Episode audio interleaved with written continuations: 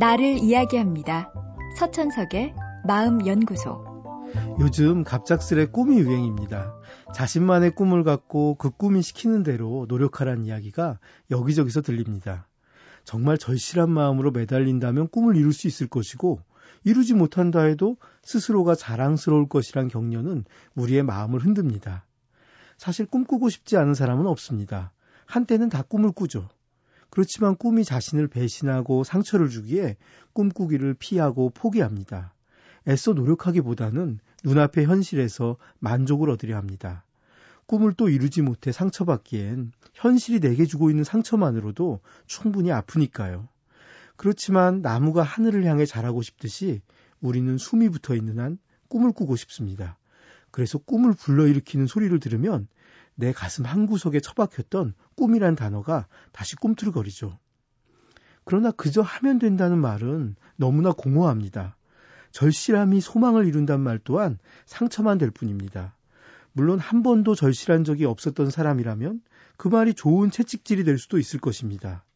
그러나 나이를 먹다 보면 절실함도 실패로 끝날 수 있다는 것쯤은 누구나 경험으로 알게 됩니다. 그럴 때면 또 이런 질문이 나오죠. 정말 절실했던 거냐? 스스로에게 정말 떳떳한가? 이런 질문은 실패에도 불구하고 한 번 더 일어서고 싶은 우리에게 큰 자극이 됩니다.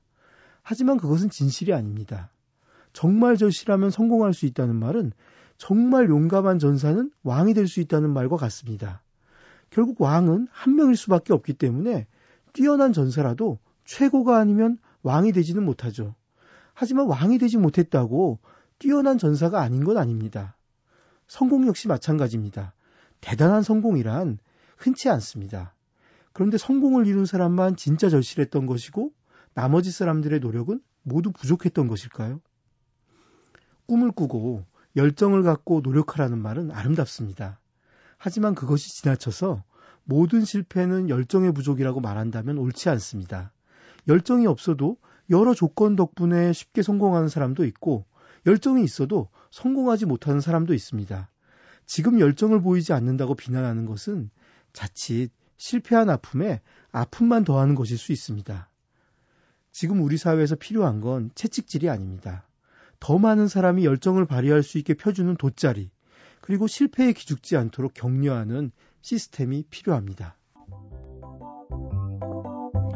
서천석의 마음연구소. 지금까지 정신건강의학과 전문의 서천석이었습니다.